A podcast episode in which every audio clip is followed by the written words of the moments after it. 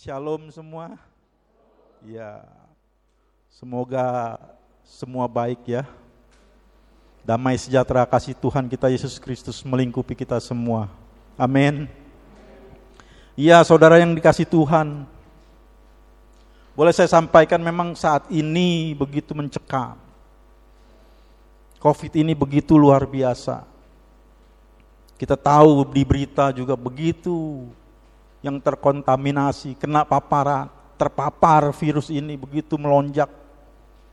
Satu hari bisa sampai terakhir 3000 lebih. Sudah mencapai 169 saya dengar berita semalam.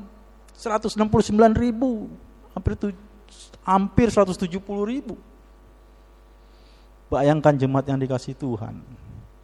Berarti masih banyak orang yang melalaikan protokol kesehatan sehingga mereka terpapar.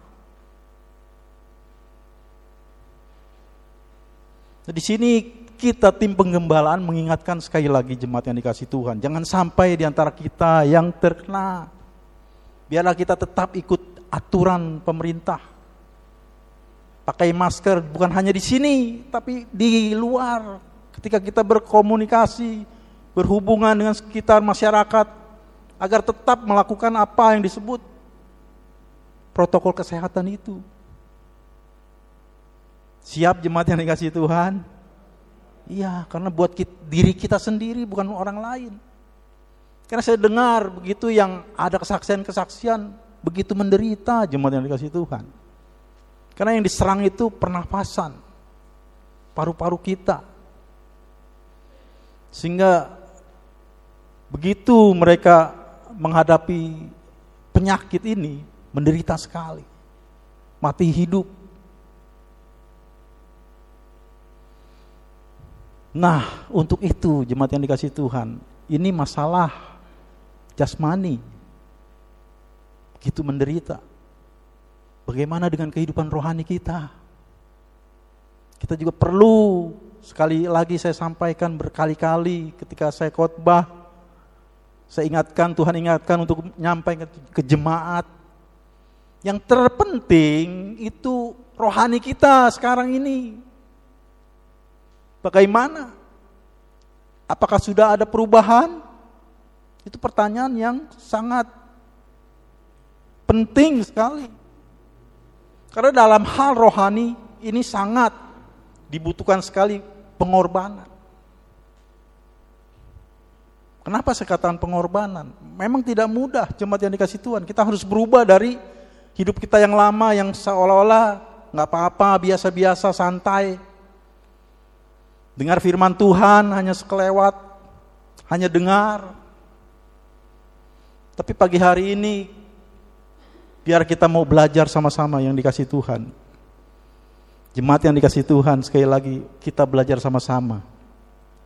Tuhan mengingatkan saya apa yang harus disampaikan.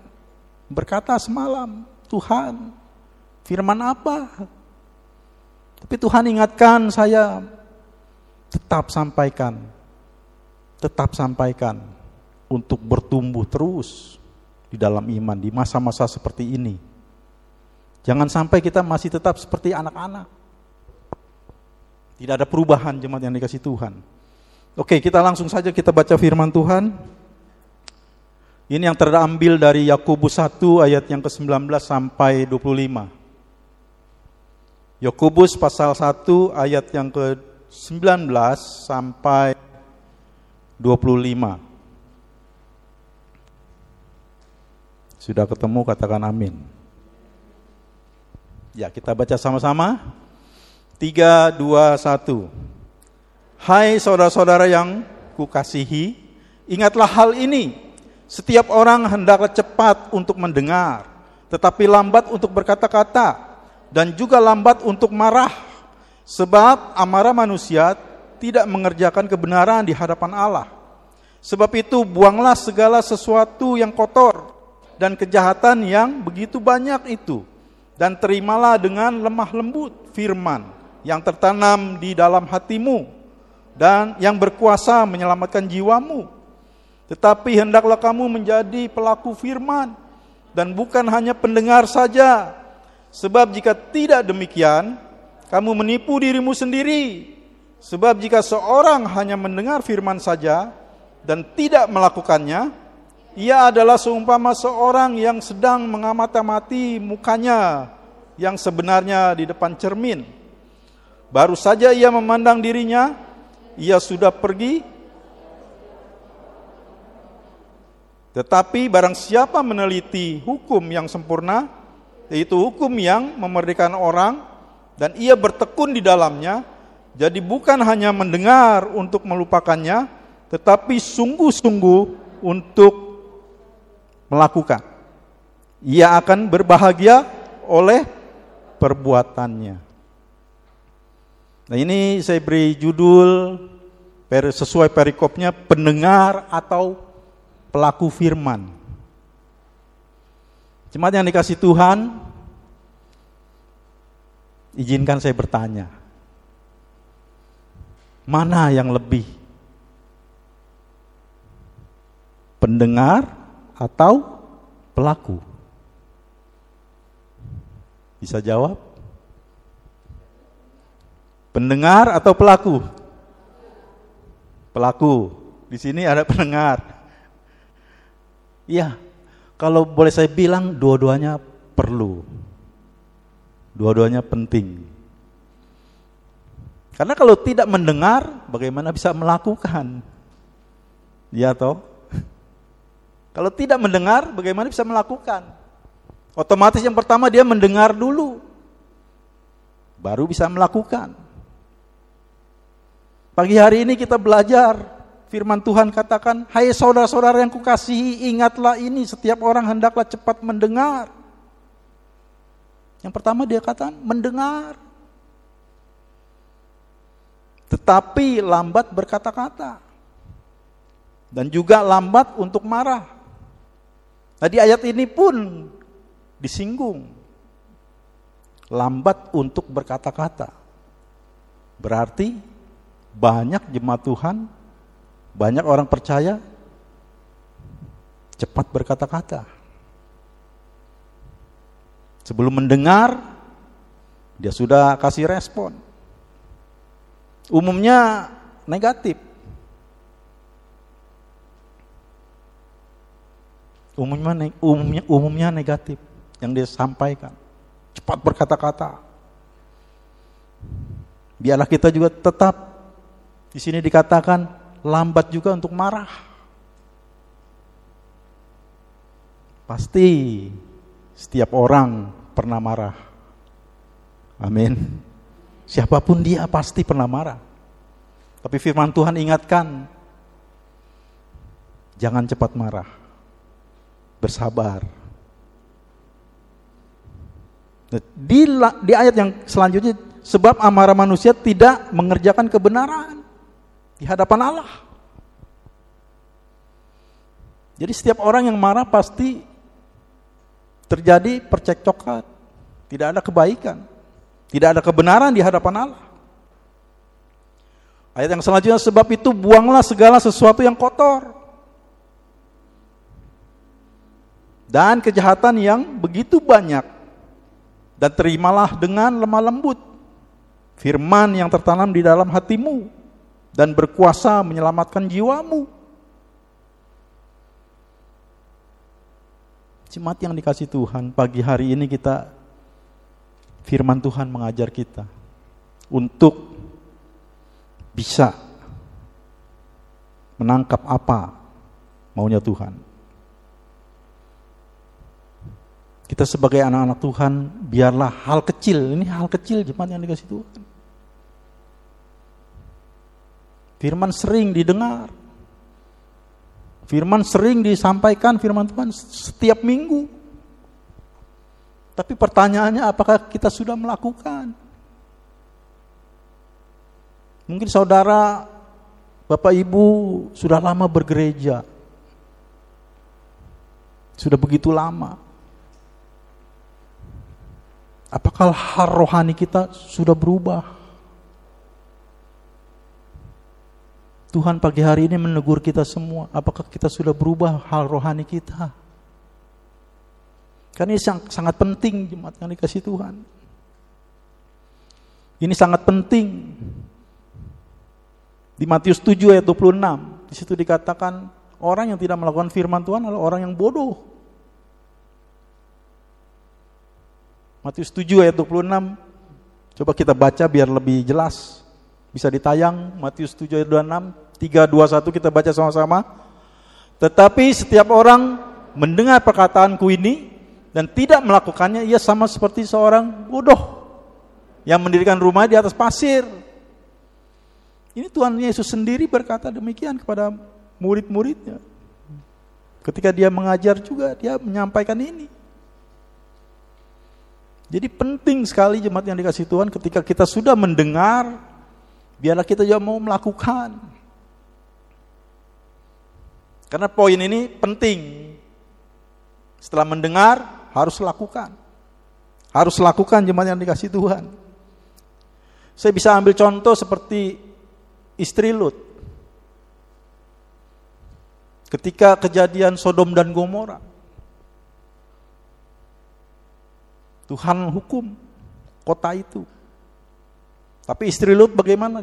Jemaat yang dikasih Tuhan pasti dengar cerita ini tahu. Ada perkataan dilarang menoleh ke belakang. Ketika sedang diselamatkan berlarilah terus. Tapi ia menoleh ke belakang. Sehingga akhirnya menjadi tiang garam. Nah ini adalah gambaran buat kita semua juga jemaat yang dikasih Tuhan. Ini kasih salah satu contoh. Ketika firman disampaikan, bila kita tidak melakukan pasti ada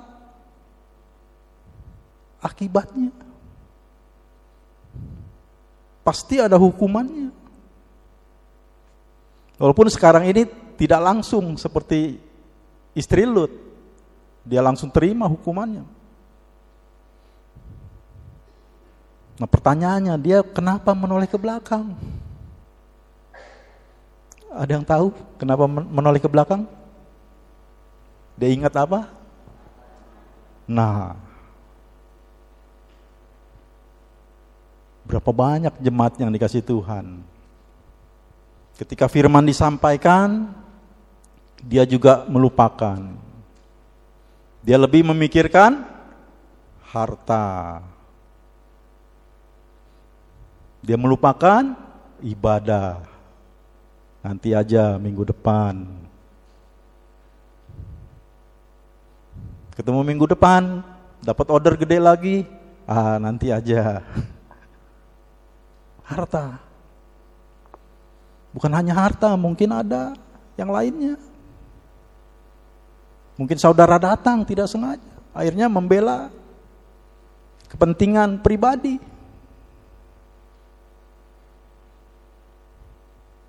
Seperti juga contoh seperti ada yang lainnya, seperti di sini saya tulis ada Yunus. Yunus menolak perintah Tuhan. Disuruh ke Nineveh, dia lari ke ke mana? Tarsis. Nah ini salah satu contoh mementingkan diri sendiri. Lebih kepentingan pribadi. Daripada dengar firman Tuhan disuruh ke sana, dia enggak. Firman Tuhan sampaikan seperti ini, dia tidak lakukan. Dia lebih pentingkan diri sendiri. Banyak jemaat yang dikasih Tuhan. Hal ini sepele. Tapi pagi hari ini kita semua sekali lagi saya katakan, saya diingatkan Tuhan juga. Ketika saya sampaikan sekarang jemaat yang diingatkan Tuhan. Biarlah kita sama-sama menyimak menyimak hal ini.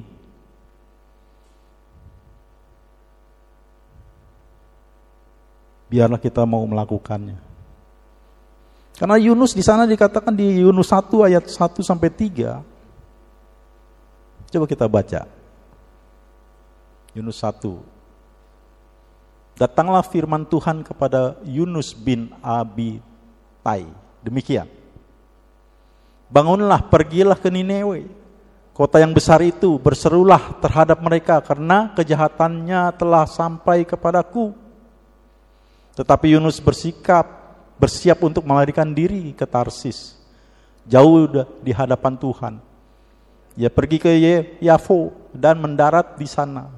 Sebuah kapal dan akan berangkat ke Tarsis. Ia membayar biaya perjalanannya, lalu naik kapal itu untuk berlayar bersama-sama dengan mereka ke Tarsis. Jauh dari hadapan Tuhan. Jadi ini salah satu contoh bagaimana ia kita tahu ceritanya ketika kapal itu berangkat di tengah perjalanan terjadilah angin ribut, gelombang yang begitu besar. Sehingga terjadi keributan di antara awak-awak kapal. Maka ditemukan Yunus orang asing tidur di bawah kapal. Maka disidang, diundi, maka jatuh kepada Yunus. Itu semua rencana Tuhan. Sehingga ia dibuang ke laut, dimakan ikan paus. Ya, syukurnya dia bertobat. Ini yang kita bisa ambil pelajaran dari Yunus. Dia datang kepada Tuhan kembali. Seberapa banyak orang tuh orang Kristen ketika dia sudah jatuh dalam dosa, ketika ia sudah jatuh dalam kehidupan begitu di bawah, tidak bertobat, malah cari dukun, malah cari. Bagaimana cara menyelesaikan? Dengan diri sendiri.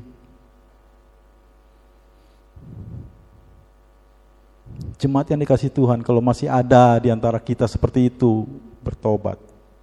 Jangan sampai nanti seperti Lut, Jangan sampai tiba-tiba Tuhan langsung menghukum.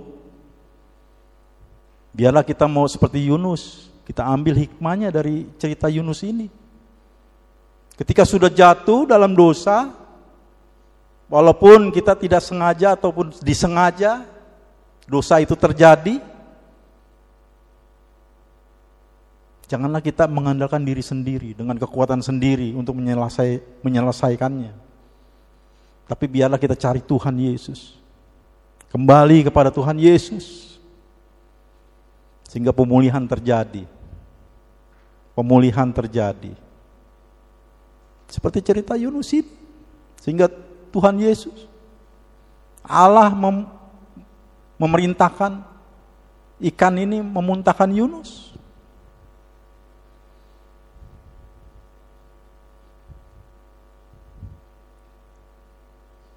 Ya, semoga di sini tidak ada. Amin. Ya, di sini jangan sampai ada. Biarlah kita mau cari Tuhan, tetap dengar firman Tuhan. Tetap lakukan apa yang menjadi kehendak Tuhan. Memang enggak enggak mudah jemaat yang dikasih Tuhan ketika Tuhan menyampaikan firman, dengar, untuk lakukan memang tidak mudah. Tidak mudah. Karena mengikut Tuhan Yesus, mendapatkan kasih karunia-Nya, mendapatkan kasih karunia-Nya, tetapi juga harus menderita. Ini ada di Filipi 1 ayat 29. Filipi pasal 1 ayat 29 di sana dikatakan Sebab kepada kamu dikaruniakan bukan saja untuk percaya kepada Kristus, melainkan juga untuk menderita untuk Dia. Nah, di sini firman menderita kata menderita ini digaris bawahi sekali lagi, melainkan juga untuk menderita. Saudara yang dikasih Tuhan, Ketika kita ikut Tuhan Yesus, kita diharuskan juga menderita. Maksudnya di sini menderita kita harus melepaskan yang mudah saja.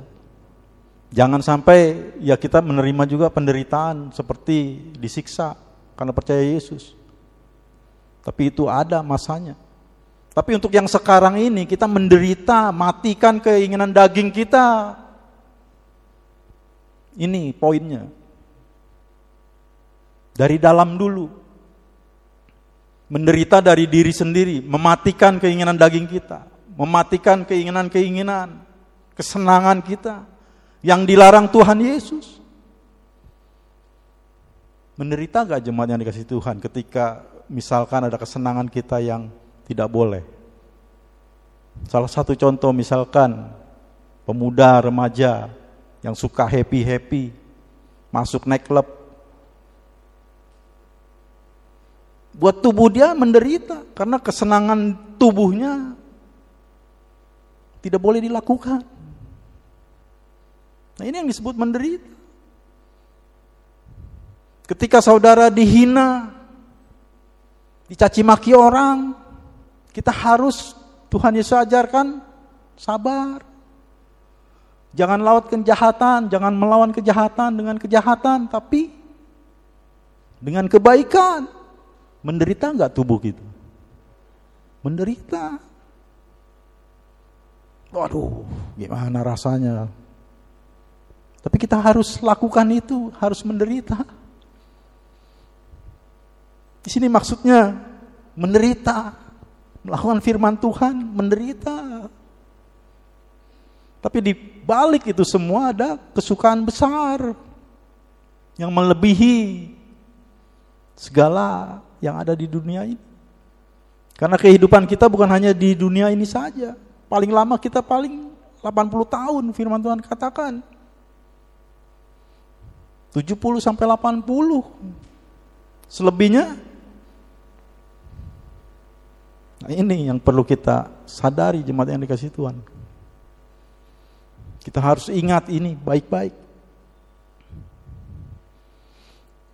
Nah di sini di Yakobus 1 ayat yang ke-22 di situ dikatakan jelas sekali. Tetapi hendaklah kamu menjadi pelaku firman dan bukan hanya pendengar saja.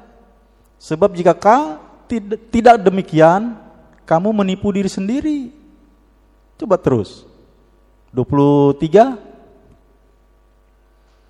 Sebab jika seorang hanya mendengar firman saja dan tidak melakukannya, ia adalah seumpama seorang yang sedang mengamati amati mukanya yang sebenarnya di depan cermin.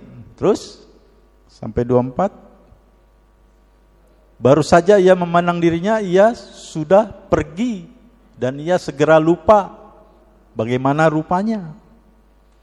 Nah, ini juga gambaran buat kita ketika kita bercermin pada firman Tuhan, sudah dilihat dosa-dosa kita, ya sudah terlihat disampaikan dosa-dosa kita nih nggak boleh nih, tapi kita masih masih lakukan. Tapi setelah itu keluar dari gereja melupakan, tidak dirubah, berusaha untuk merubah, tidak melakukannya lagi. Ini firman Tuhan maksudnya seperti itu. Bagaimana kita bersikap?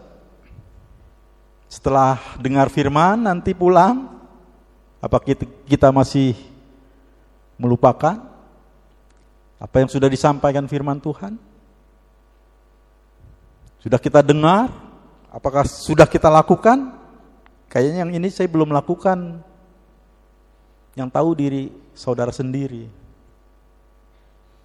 yang tahu diri saudara sendiri. Yang mana yang saya belum lakukan, yang mana saya sudah lakukan. Karena firman Tuhan tidak bisa kita lakukan yang satu, tapi yang lain tidak kita lakukan. Sia-sia jemaat yang dikasih Tuhan. Kita harus belajar untuk belajar, belajar. Kita masih belajar. Karena manusia nggak ada yang sempurna. Tidak ada yang sempurna. Pasti berbuat dosa. Makanya kita bisa ambil dari Yunus. Langsung kembali mencari Tuhan. Minta ampun. Demikian juga Raja Daud. Ketika dia berzina. Dia kembali kepada Tuhan. Dia minta ampun. Maka Tuhan senang walaupun dia berbuat dosa, tapi Tuhan senang orang yang seperti itu. Tidak seperti Saul yang sudah melanggar firman Tuhan tapi dia malah mencari orang pintar. Sampai akhirnya dia mati pun. Begitu menyedihkan. Jemaat yang dikasih Tuhan, biarlah kita sama-sama belajar untuk hal ini. Nah, untuk melakukan ini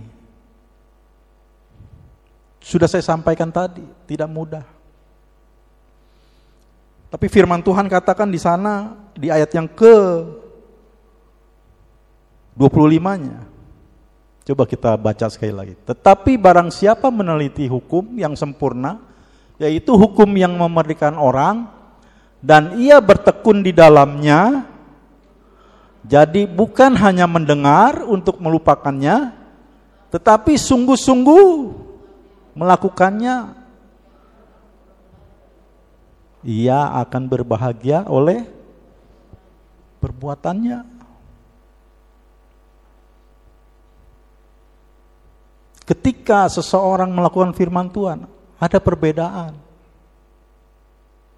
Ada perbedaan orang yang melakukan firman Tuhan dan yang tidak melakukan firman Tuhan. Orang yang melakukan firman Tuhan pasti hidupnya akan dibaharui. Hidupnya penuh dengan Roh Kudus. Buah-buah Roh Kudus akan ada di dalam diri dia. Di Galatia 5 ayat 22 buah-buah Roh Kudus ada tertanam dalam diri dia. Dia akan hidup di dalam kemerdekaan. Tetapi buah roh ialah kasih, sukacita, damai sejahtera, kesabaran, kemurahan, kebaikan, kesetiaan, kelemah lembutan, penguasaan diri. Tidak ada hukum menentang hal-hal itu. Hidup dia akan penuh kasih. Dia akan sabar. Terlihat jemaat yang dikasih Tuhan, ada perubahan hidup. Ketika dia melakukan firman Tuhan, pasti ada perubahan hidup. Ya minimal ada perubahan. Dulu sering melakukan yang hal-hal yang tidak baik. Ya mungkin di hal-hal yang tidak baik di ayat yang ke-19 mulai sampai ayat yang ke di sini saya catat 21 Galatia 5. Karena inilah orang yang hidup tidak mau melakukan firman Tuhan. Hanya mendengar, Perbuatan daging telah nyata yaitu percabulan, kecemaran, hawa nafsu. Nah ini mohon maaf jemaat yang dikasih Tuhan. Masalah percabulan, hawa nafsu. Jangan sampai kita terjerumus juga dalam hal ini. Kita sudah menjadi orang Kristen begitu lama, tapi kita masih hidup di dalam hal perbuatan daging ini. Kita tahu contoh seperti percabulan banyak sekarang handphone begitu luar biasa, mudah dilihat. Apalagi ada program yang porno.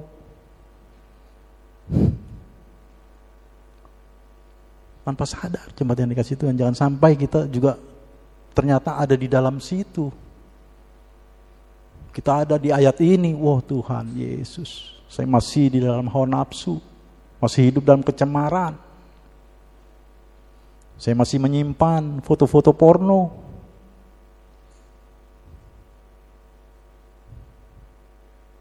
Ya, karena ini nggak lepas kehidupan daging.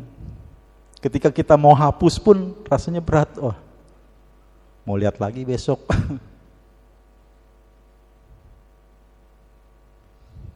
Terus coba di ayat yang ke-20, begitu banyak penyembahan berhala, sihir, perseteruan, perselisihan, iri hati, amarah, kepentingan diri sendiri. Ini kepentingan diri sendiri juga ego kita begitu masih kuat. Walaupun kita sudah Kristen begitu lama. Percideraan, roh pemecah, kedengkian, kemakbukan, pesta pora dan sebagainya. Terhadap semua itu kuperingatkan kamu seperti yang telah kubuat dulu. Ini Rasul Paulus bercerita tentang kehidupan dia yang lama. Bahwa barang siapa melakukan hal-hal yang demikian, ia tidak akan mendapat bagian dalam kerjaan Allah. Jadi bersyukur jemaat yang dikasih Tuhan, firman pagi hari ini mengingatkan kita semua jadi jangan menolak didikan Allah. Jangan menolak, tapi biarlah kita kembali seperti Yunus. Seperti juga tadi pagi Pak Jili sampaikan cerita tentang Sadrak, Mesak dan Abednego. Ini juga satu hal contoh. Dia begitu setia kepada Tuhan Yesus. Dia tidak mau menyembah patung Nebukadnezar buatannya. Walaupun dia harus menerima hukuman, harus mati, dibakar. Bayangin jemaat yang dikasih Tuhan. Kita bisa belajar dari mereka juga. Cerita Sadrak, Mesak dan Abednego ini. Dia begitu mengorbankan dirinya. Karena dia percaya Tuhan Yesus pasti menolongnya. Allah yang dia sembah pasti menolongnya. Ini boleh kita baca sedikit Daniel pasal 3 ayat 16 sampai 18. Ini cerita dia. Lalu Sadrak kita baca sama-sama. 3 2 1. Lalu Sadrak, Mesak dan Abednego menjawab Raja Nebukadnezar, tidak ada gunanya kami memberi jawab kepada Tuanku dalam hal ini. Jika Allah kami yang kami puja sanggup melepaskan kami, maka ia akan melepaskan kami dari perapian yang menyala-nyala itu dan dari dalam tanganmu, ya Raja. Tetapi seandainya tidak, Hendaklah Tuanku mengetahui, ya Raja, bahwa kami tidak akan memujar Dewa Raja, Tuanku, dan tidak akan menyembah patung emas yang Tuanku dirikan itu. Begitu luar biasa iman mereka. Walaupun Tuhan tidak menolong dia, dia tetap tidak akan menyembah patung. Dia tetap lakukan firman Tuhan, sembahlah Allah. Jangan sembah Allah lain. Dia tetap pegang firman Tuhan. Amin. Ya, biarlah kita semua mau belajar pagi hari ini jemaat yang dikasih Tuhan. Saya tidak panjangkan firman Tuhan. Tapi kita ambil, kita tangkap apa maunya Tuhan pagi hari ini. Kita mendengar, kemudian lakukan. Kita dengar, kita pelihara. Seperti di Lukas 11 ayat 28. Saudara boleh ingat ini. Catat dalam hati. Lukas 11 ayat 28. Tetapi ia berkata, yang berbahagia ialah mereka yang mendengarkan firman Allah dan ya. Amin. Ya. Jangan sampai kita sia-sia jemaat yang dikasih Tuhan. Setelah kita mendengar firman Tuhan, seperti kita melihat diri kita di cermin, kita melihat dosa kita, kita tahu, oh ini dosa, Tuhan telah larang. Jangan kita melupakan, tapi kita mau meninggalkan, kita berbuat. Kiranya jemaat yang dikasih Tuhan diberkati Tuhan sampai selama-lamanya. Saya ajak undang bangkit berdiri.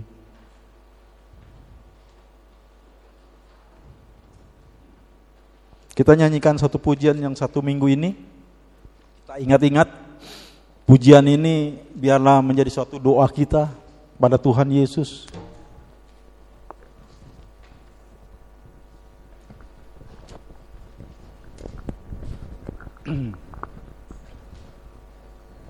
Saya undang bangkit berdiri.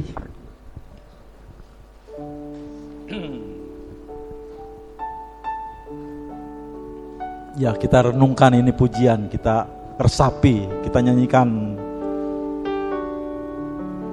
Kita renungan kata-katanya. Begitu memberkati kita semua.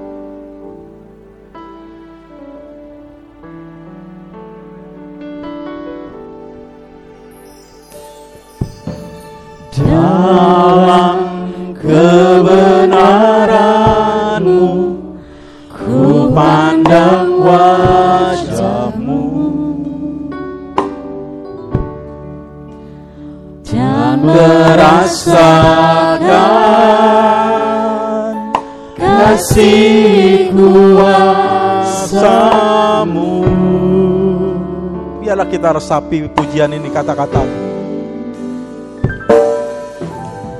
Kaya kemenanganmu nyata di hidupku Setiap waktu cintamu padaku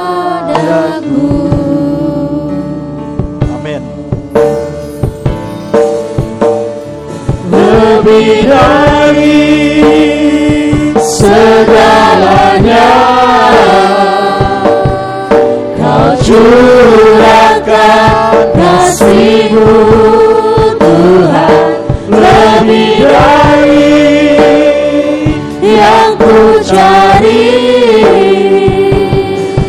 Di dalam dunia